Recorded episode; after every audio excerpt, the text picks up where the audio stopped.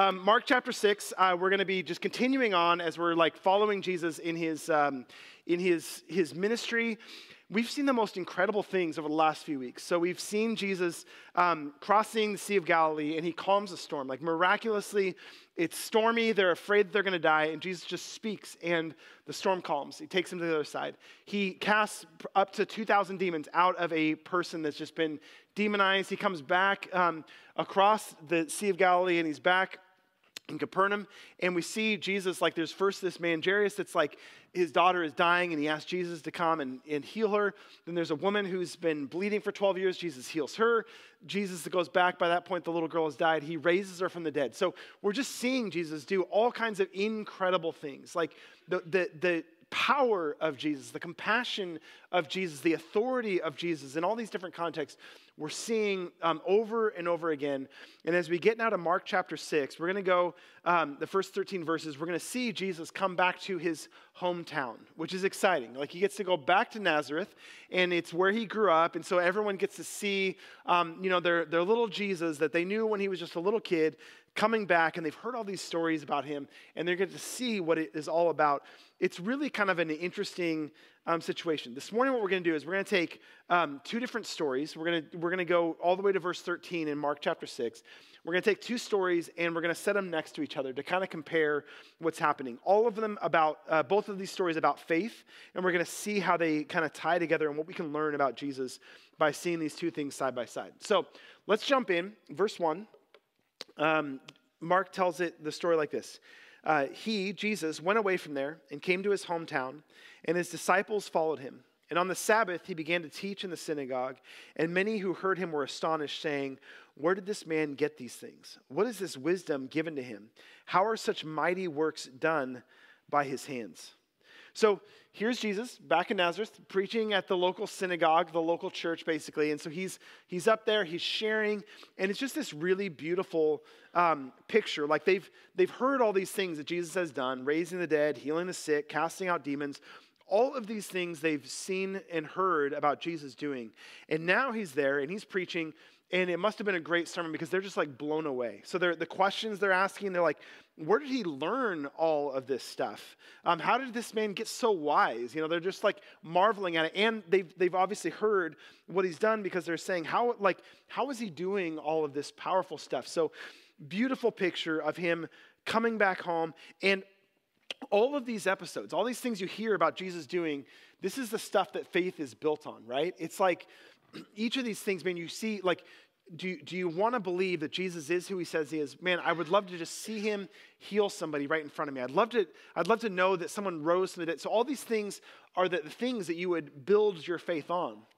But it's more complicated than that. Always in the Gospel of Mark, it's more complicated than that because Jesus will do the big things, he'll do the powerful things. People will see it, but their responses are so varied. Here, we get a response that has a lot more, a lot more tension in it than simply, yes, Jesus is one of our own. How amazing, we're going to follow him. It's actually more complicated. So let's jump into verse 3. Here's how they begin to respond. So they, they've said, What's this wisdom? What are these mighty works? And then they say, is not this the carpenter, the son of Mary, and the brother of James, and Joses, and Judas, and Simon? Are not his sisters here with us? And they took offense at him. So it started great, right? They see, they acknowledge the powerful things Jesus had done, and then they kind of drift into, but hang on though, like we know this guy, you know, like this is little Jesus from down the street. We we know who he is, and there's this tension that they're feeling of like, on the one hand, we're seeing and hearing all this stuff, but on the other hand, it's just Jesus, you know? Like they know him, and the familiarity in this sense does not help them out. They're saying, this is the carpenter. The, the word there is tekton. It means like carpenter working with wood, but it's broader than that. It could mean like a stonemason. Basically, he's like the local handyman, you know? So it's like, okay, on the one hand, he's this guy's doing the works of God for sure, but they're like, I don't know, but isn't that the guy that redid your kitchen cabinets a couple years back? You know, it's like it's like it's bizarre to say it that way, but it would be no less bizarre than seriously whoever did your last kitchen remodel, you being like, you know, that guy's the son of God, actually, you know, and you'd be like, yeah, I'm I'm sure the uh, the the kitchen redoer guy was the son of God. Like, it kind of gives a note of like how normal Jesus' childhood must have been. You know, the fact that they're like, but how could Jesus have done this? Like, he's just one of the kids in the neighborhood. But here he is, and he's doing it, and they have this tension. They know his mother. They know, they know Mary. They know his, his brothers. So it seems like Mary and Joseph would have had other kids by this point. So they're listing his brothers and his sister. Joseph isn't mentioned in this, which leads a lot of people to say perhaps Joseph had died by this point, which seems likely, but we really don't know. But they're, they're just looking at this whole thing and they're like, okay, well, he has human brothers and sisters. They assume, we, we know that Jesus was born from the Holy Spirit, but they didn't know that. And they're just like, okay, I mean, we assume he's fully human like all the rest of them. And it's kind of the situation I, I had, so when I um, left home, one of the things I went off to college, and, and probably I think it was my senior year of high school, um, I got chosen to like preach a sermon. Uh, for, so, like my Christian high school, we all were going to do something in the in the service. And like some of the, my friends i think volunteered earlier and they got to like pass the offering plate. Someone else led the music and i got voluntold that i was going to be the one that preaches okay? And i had and so the sweet sweet old ladies you know just like oh that was so good. And i'm telling you for sure it was not very good okay? Um, I've, I've worked on it some and i've got more to go but i've it's a lot better what you guys are getting even on my sick day is way better than what they got then um, but they're like, you should be a pastor. And I was like, I will never be a pastor, you know? Um, and uh, I was like, I would just be too hypocritical, right? It didn't occur to me that maybe I could just not be a hypocrite and do it. But, uh, but then, then, uh, then a couple of years into, um, into, into college, I just felt the Lord calling me towards ministry. And I just remember telling the Lord, I'm like, I, feel like this is what you're calling me to, but I could never get up in front of people and talk on a regular basis, you know? So God's done all, all kinds of works there too. But I remember going back home. My home pastor brought me back home and they got to preach to the home church a situation just like this and there's all the sweet old church ladies that were like they were the nursery people when i was a kid and they loved to remind you that they used to change your diapers you know and uh, apparently i was just like a little a little uh, passive child because they were like we, we saw you, you know, kids would steal your toys, and we cheered the first time you stole a toy back from a kid. I'm like, man, how, um, how unexciting was I as a kid? So I preached, and they gave me like the ultimate Southern insult, which is like, sounds like a compliment, but it's actually kind of an insult. They're like, oh, isn't that the sweetest thing? You know, Mark is back and preaching or whatever. I, they, they loved me, certainly, but they, they weren't ready to be like, man, let's get Mark to be our pastor. And certainly, in this context here, certainly they wouldn't have been like, man, let's, let's have him be our savior. You know what I'm saying? It's just, it's so um, incredible to think of what this situation was. It's the Son of God, it's God Himself taking on flesh. He grew up and they just saw him as the kid down the street. And here he is doing the works of God and showing that he is God Himself on earth. And these people are supposed to somehow be okay with that, right? To acknowledge, like, wow, like, He's doing these powerful things because he has actually God himself, right? He's doing these, uh, he teaches with authority because he carries the authority of God. That would be impossible, I think, for them to get their heads around. And, um, and so here they are. Now, I can imagine them being surprised by it, right? Like, okay, we're seeing Jesus is doing these things. We, we grew up with him, and yet here he is doing these things. I can see them being surprised, but it does seem intense that they're offended by him. So it says that at the end of verse 6 they were offended um, by Jesus. So, why offended? It's actually not that different than the religious leaders. For the religious leaders, they've been opposing Jesus. They're offended by him because he's coming in, and they're, they're basically saying, yeah, these things look like the works of God, but God doesn't work through someone like this. You know? They look at Jesus like not through someone that hangs out with sinners, not through someone who's a little bit shady in his reputation because he's willing to be hanging out with tax collectors, he's willing to hang out with the sinners, he's willing to talk to people that are sinful people. Um, and so they're, they're saying God doesn't work through people that have these kinds of associations. For the home church crowd, they're sitting there and they're saying, like, okay, these look like the works of God, but God doesn't work through people this ordinary, you know? We know this kid. Like, God doesn't work through normal, ordinary people to this extent. And so there's this offense that comes when we see, like, how it is that God's working. We believe that God can work, we believe that God can do big picture things. But there's these, all these insults we have to take before we can actually accept Jesus for who he is. So there's a, an, an, insult, I think, to our intelligence when we're asked to believe that, like, okay, we're like, you know, God wouldn't work this way through an ordinary person like this. Um, it insults our allegiance. You know, we're like, I, I could never follow someone that I don't respect. And I grew up with this kid. Like, I, you know, I can't follow him in that sense. Um, it insults our social sensibilities. We look like idiots if we're following somebody um, that we know better. Like, how could this possibly be God Himself? What, what I think is interesting about this is what they're offended by what, what the offense comes down to is they're offended by the incarnation, okay? So the incarnation is a theological term that just means that God himself took on flesh and he lived among us. So the idea, God's plan, for me in the big picture sense, it makes all kinds of sense for God to be um, in the Old Testament where he's defeating armies single handedly, or he's like parting the Red Sea, or he's sending the 10 plagues, like those kinds of ways in which God works. Big picture, powerful, amazing. That makes sense to me. It's easy to get a sense of God's power there. But the incarnation looks like God saying, we're about to celebrate at Christmas time. He's saying, I'm going to act decisively in the world. I'm going to come into the world and I'm going to fix everything. And the way I'm going to do it is I'm going to become a human being.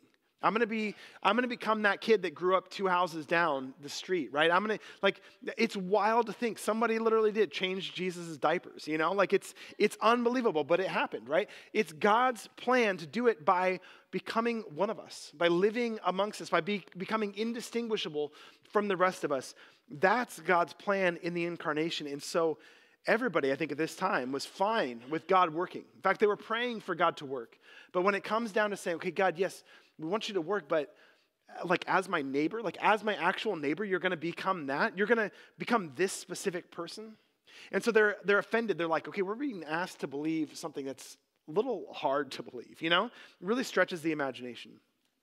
Soren Kierkegaard talks about how there is a, a gate to Christianity. There's only, like, the, the, you can't enter fully into a relationship with Jesus without first entering through this gate. And that gate, he says, is offense. You've got to get close enough to Jesus. You've got to see him clearly enough that you're offended by him. And only when you can be offended by him and then decide, I want to step forward anyways and follow him, only then are you actually a follower of Jesus. His, a big thing in his day was there was the state church, and um, everyone was a Christian just because they lived in Denmark at the time. I feel like that mirrors my upbringing where I grew up in a little country church and I was Christian because I was Christian, you know? It's just like you're, you're raised in that whole thing. There's a lot about America where we used to live that way at least. But Kierkegaard says, no, you've got to find this place where you see him clearly enough and what he's asking you to believe about yourself and about him that you could be angry about that, that you could be offended and say, okay, how, yeah, how God is saying to me that I am not good enough and that every good thing I've done in my life amounts to nothing before God. I have to repent and start over. Like, that's an offensive thing to be told, but that's exactly what we see with Jesus.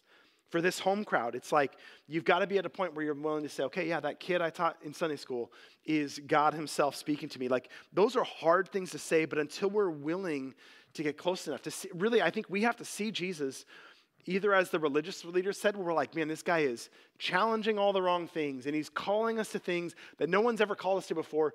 They actually saw something pretty clear about who Jesus was in this sense. And they had to enter in beyond that offense and say, okay, but I can't deny this is what God is doing in the world. And so I'm going to follow, even though it offends my sensibilities. Home crowd people, man, Jesus is familiar to me. And man, I'll just say for a lot of us growing up in the church, there is this sense where we're so familiar with Jesus and Christianity and who he is, I think a lot of our younger generations that are kind of walking away from their faith, it's similar to this. They grow up, they're familiar with the stories of Jesus, they're familiar with the theology. Um, and it comes to a point where they have to decide does this mean anything to me or, or not? Am I just going with what I've known? So you've got to be offended, you've got to be surprised, you've got to see what Jesus is actually doing, what he's calling you to. And, and once we're offended by Jesus and see that he's calling us to repent, calling us to let go of ourselves, calling us to follow him, and he is kind of a crazy character in the Gospels. If we're willing to follow a crazy person like this, then we're entering into something that is calculated and it's our own choice, and we are taking the, the responsibility and the ownership of following him. Okay, so home crowd. This is story number one. Home crowd. Jesus preaches, and um, and they're like, okay, man, you're you're speaking like God would speak. You're doing the works that God would do, but um, we're having a hard time because we know you too well. So um, there's this um, reality in this where their their response is, okay, um, like they, they're, they're they're choosing to be offended and they're not going to follow him. Watch what this does to the works that God is doing in the world now. So this is in verse 4. Watch it, watch what Jesus has to do based on their response. So verse 4, Jesus said to them, "A prophet is not without honor except in his hometown and among his relatives and in his own household." And he could do no mighty work there, except that he laid his hands on a few sick people and healed them. And he marveled because of their unbelief. So Jesus' response here is um, their lack of belief, their offense at him limits what Jesus himself is able to do in their town, which is a crazy thought.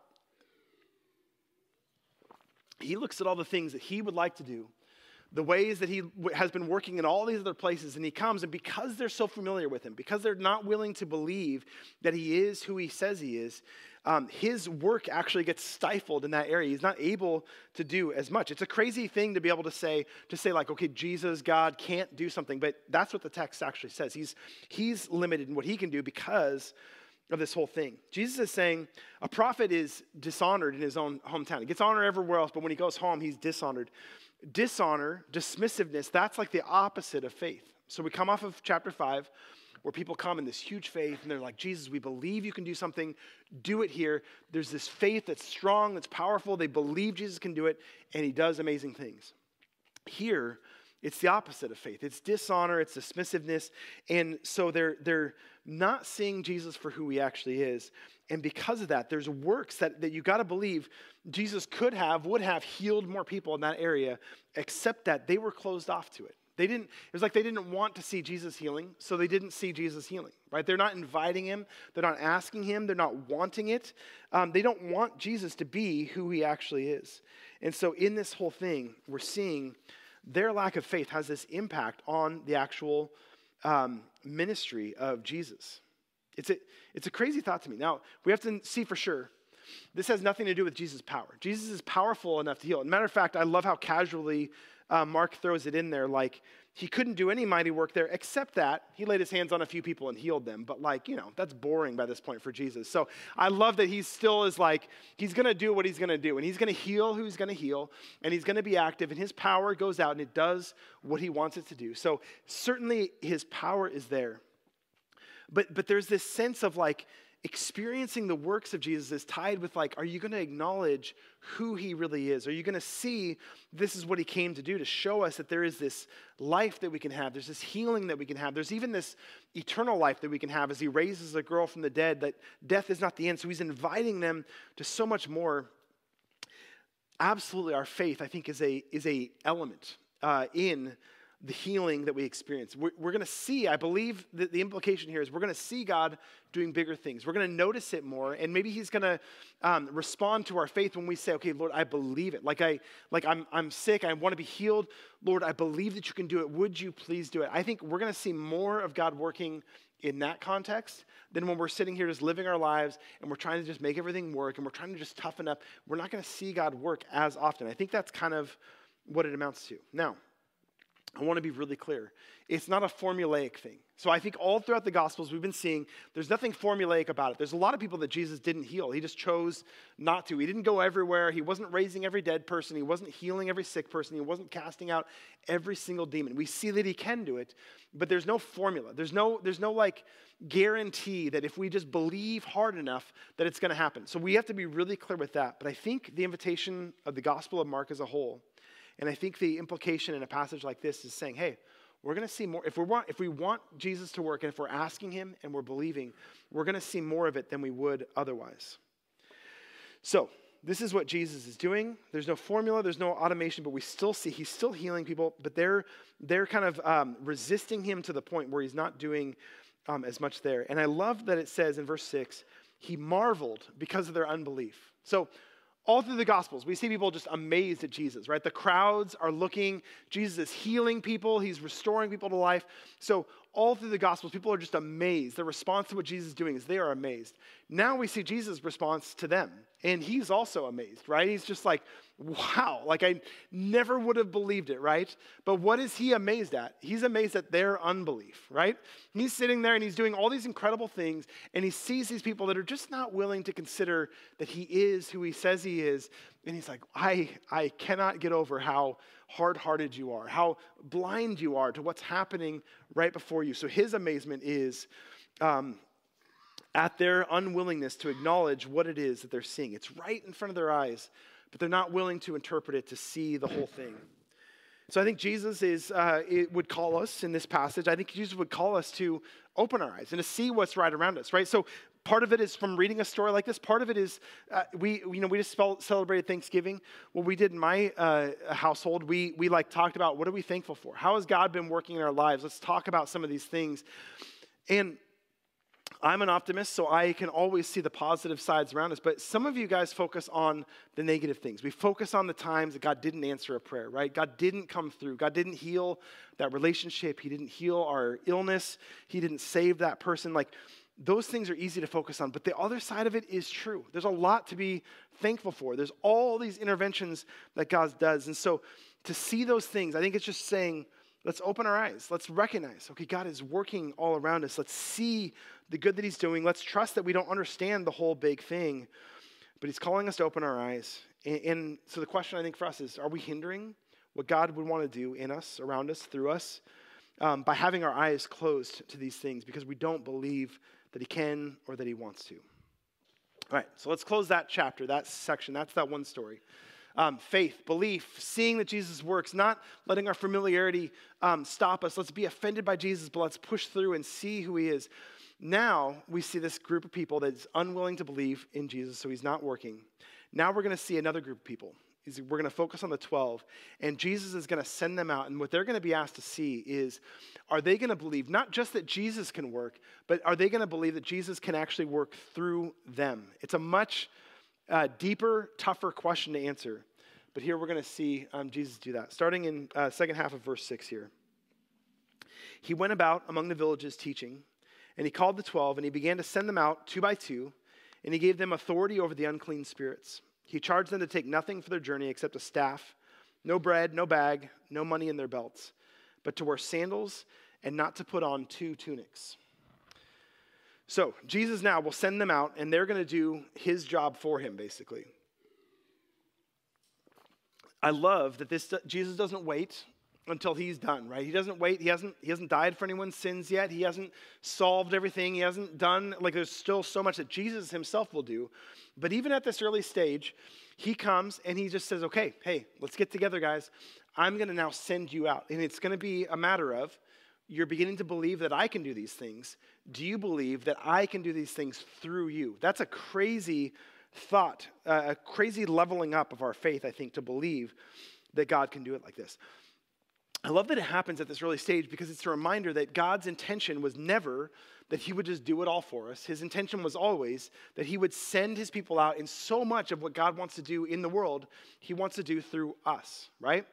They had a hard time believing that this ordinary kid, Jesus, growing up, could do these powerful things, and that was a roadblock to their faith.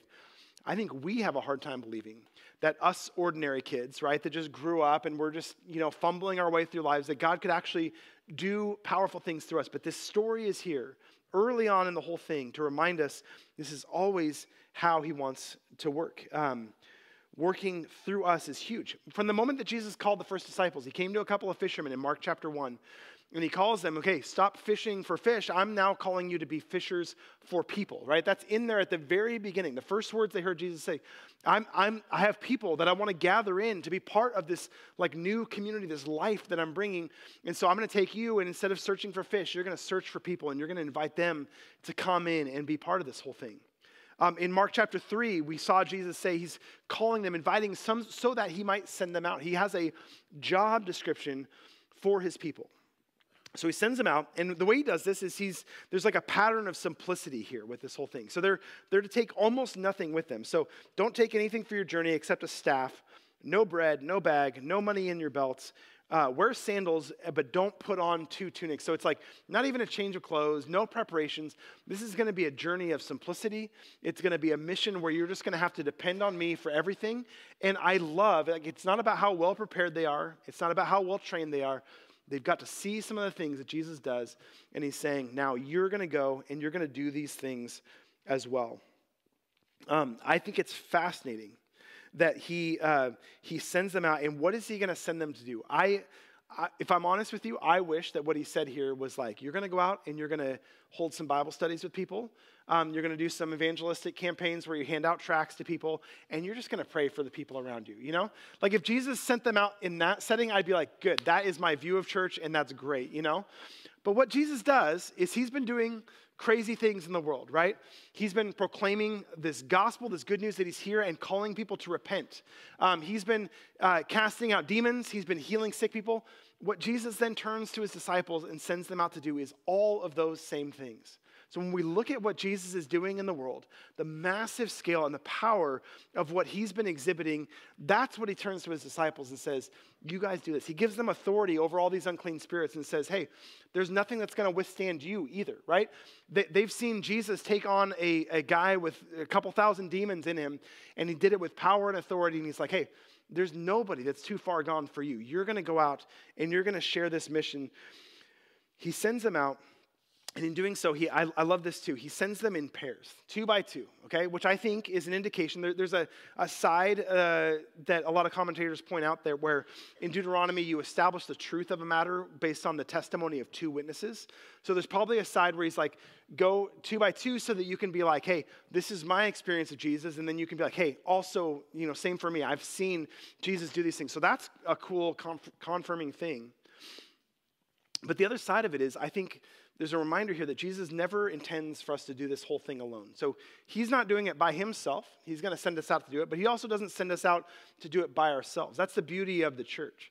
Matter of fact, our mission statement as a church is that we are finding, we're glorifying God by finding life in Jesus together and inviting others to do the same. I think that word together is so um, uh, appropriate to what Jesus is doing here, sending them out two by two. You're going to go, you're going to, you're going to, exp- like you've experienced all this life in me. Now you're going to go invite other people to experience that life with you as well. So there's an invitation to go out, do what Jesus has been doing, bring people in.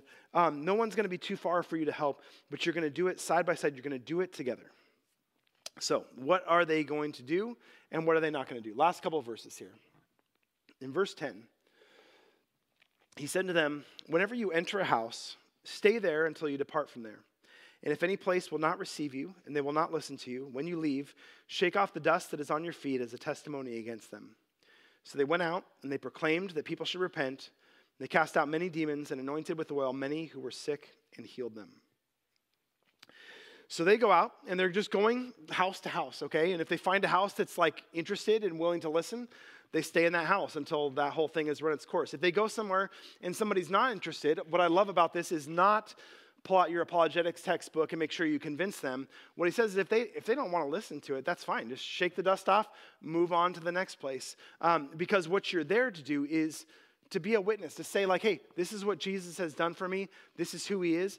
And so we go and we share that. But they're going out and they're looking for the people that are receptive, that are willing to listen, that are interested, that, that see their need for Jesus. And when you find those people, that's where you invest your time. In, in the church, I think, you know, we read this and it's almost like Jesus did that with his disciples then. That's because they were his 12 disciples. But now he doesn't really want us to do that, right? What Jesus wants us to do now is like, let's gather together in church on Sunday mornings. Let's have a good time together. Let's make sure we can get the kids out of the room for a bit and we can just kind of enjoy being adults together. Um, and then let's like, you know, maybe pray for people, but then let's come back and do it next week, you know?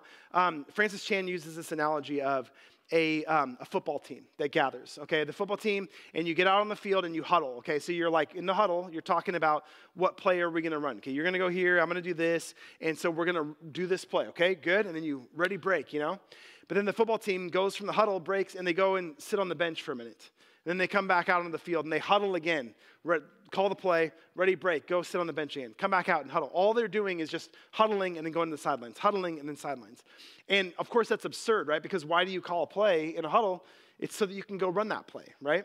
Well, Francis says it this way to say, this is kind of like what we do as a church. You know, we gather together for a huddle and we're like, man, the love of Jesus can reach anybody. Man, we, uh, Jesus calls us to, to like show his grace and his love to the people around us. And so we're like, you guys, that's awesome. That's awesome. Let's go do that. And then we go home and we just kind of sit on the sidelines and then we gather together in the huddle again and we talk about it again. Hey, let's go do it, guys. We can do it this time. Let's do it.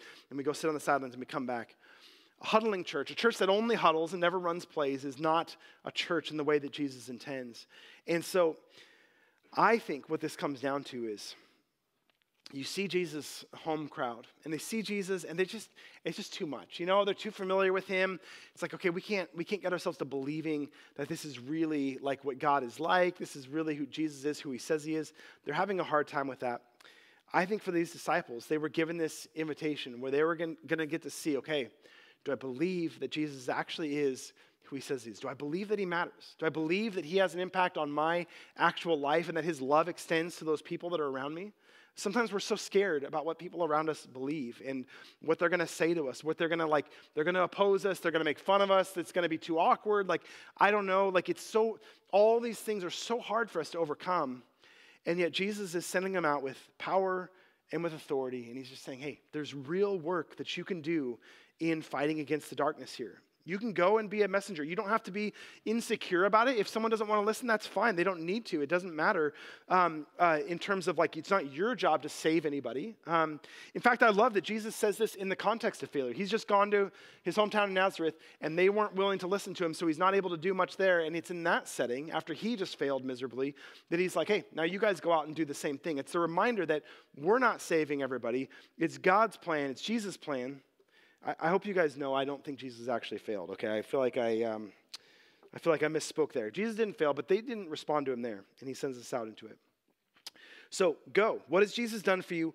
Go and tell that to the people around you. I, I think that we've been um, taught in Christian circles that everybody in the world around us is just super antagonistic to Jesus, right? So the moment we mention Jesus, it's like, okay, you're like, we're going to get persecuted. People hate us. People are going to be angry and belligerent.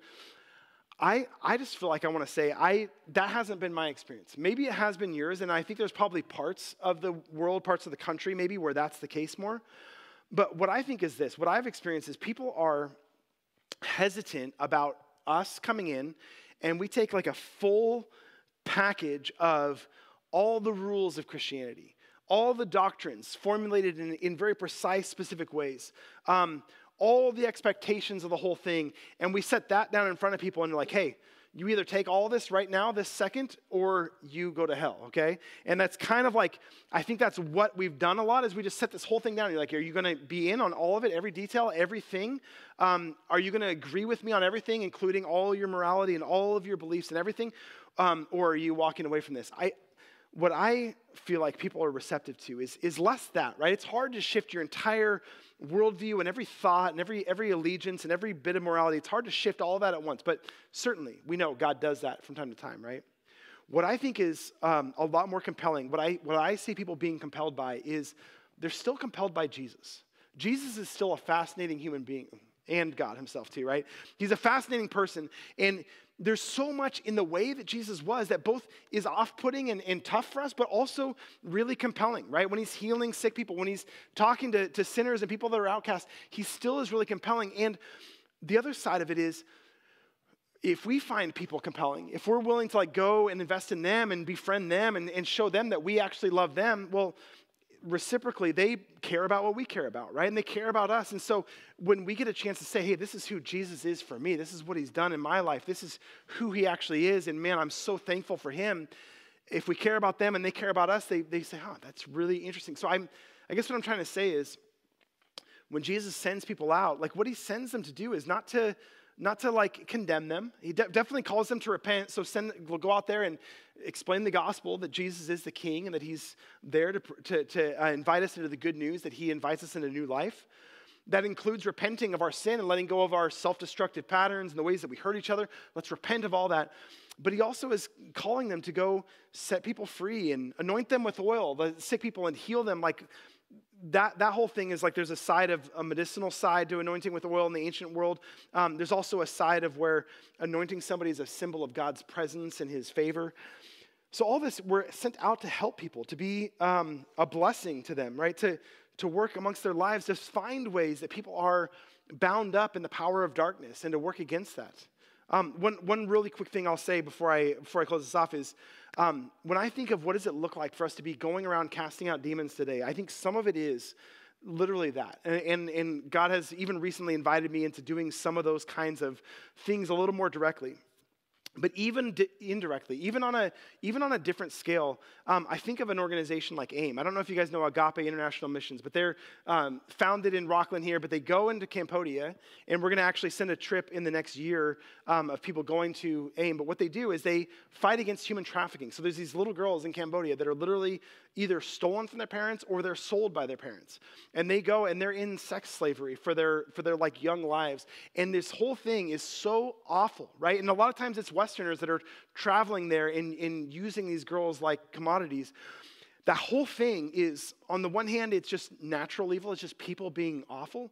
But on the other hand, it's like you got to believe there's a lot that's demonic there. And so, what AIM does is they go and they, they care for these girls when they're rescued. They started a SWAT team where they pull girls out. So, what, what I'm trying to say is these are ordinary things ordinary. These are things that people do, right? They're not, they're not sitting there like casting out demons uh, like some kind of faith healer. What they're doing is they're saying, there's these systems of darkness and there's something I can do to help set these people free. And they go and it's, it's extreme to like be pulling these girls out of slavery, but then they're caring for them. They're loving them. They'll, they'll share all day long that what the real power to set these girls free from all this oppression they've experienced is it's the power of a loving family, just being there to love them, to invite them out. And so this is kind of an extreme thing, but what I'm trying to say is the way that evil works, the way that darkness works in our world is it's oppressive. It, it, binds people up. And there's so much that we can do as Christians to say, okay, Jesus, I believe that you could, you could stop sex trafficking in Cambodia. But also, what I love about what AIM does is saying, okay, but also I believe you could use us to do that. And they take the step of faith. And so maybe it's a big picture thing like that. Like we need uh, Christians to go to the mission field. We need uh, to go out everywhere that Jesus needs to be told and proclaim his healing and his power. But also on a smaller scale, right? When we find people that are in like the, just the in bondage to depression, um, in bondage to like abusive relationships, in bondage to um, their own sin that's just like this spiraling thing, in bondage to alcohol and drugs, like those kinds of things. I think so much of fighting against the forces of evil and in casting out all this stuff is us just saying, hey, I'm here to be a light. I'm here to be a presence. I'm here to love you through this. I'm here to give you next steps. I'm here to give you support. I'm here because I'm finding life in Jesus together with these people, and we want to invite you to find that life as well. Like it, I think it's as profound and as simple as all of that. So, stepping back and just coming down to it, I think the real invitation here is you get a choice. You get to be the person that looks at Jesus and you're offended by him and you're like, I don't know, how could that possibly be? On the other hand, we can be like these 12 where Jesus just says, hey, join together and go out, and I'm going to show you how I have the power to heal and restore lives through you. I think that is the invitation of these two things. That's what I see as so compelling is seeing the two set next to each other is there's work that God wants to do in this world. And man, he invites us to do that with us. I don't know why. I, feel like it'd be a lot more efficient if he just did it himself. But he chooses to use us to do it. And there's so many ways that we can shed light and love into the world around us, invite people to experience um, the life of Jesus. And um, man, we're going to keep seeing that play out in the Gospel of Mark. Um, in the new year. Actually, I'll just let you guys know right now. We're going to jump into an Advent series starting next week. And uh, we're going to be talking about the, the birth of Christ. And we're going to share some stories from our congregation that are people are going to just talk about um, how God's been working. It's going to be a really beautiful time over the next few weeks. But starting in the new year, we're jumping back in. And we're going to keep seeing Jesus do amazing things. And we're going to be invited to be part of it. I think it's amazing. So, band's going to come up. We're going to sing. I'm going to pray for us as we close off this time. Lord, I'm so thankful um, for these stories. Um, Lord, it's hard to see people rejecting you, um, and yet, Lord, I know that's that's just what life is. Um, and I love how tender you are, how gentle you are. Um, I love that you just keep being who you are, and you keep coming after us. You keep pursuing us. You keep inviting us in. Thank you, even Lord, that you send us out. And I feel so inadequate so much of the time. And yet, Lord, I see the ways that you're working, and I believe that you can work through each of us here. So, Lord, I pray for us, whatever roadblocks are in our hearts, things that keep us far from you, I pray that you would remove those. I pray that you would invite us to see you as you truly are. Lord, this work that you want to do in the world around us is so beautiful. May we believe that it can happen. And would you just do amazing things as we keep our eyes open? We pray this in Jesus' name. Amen.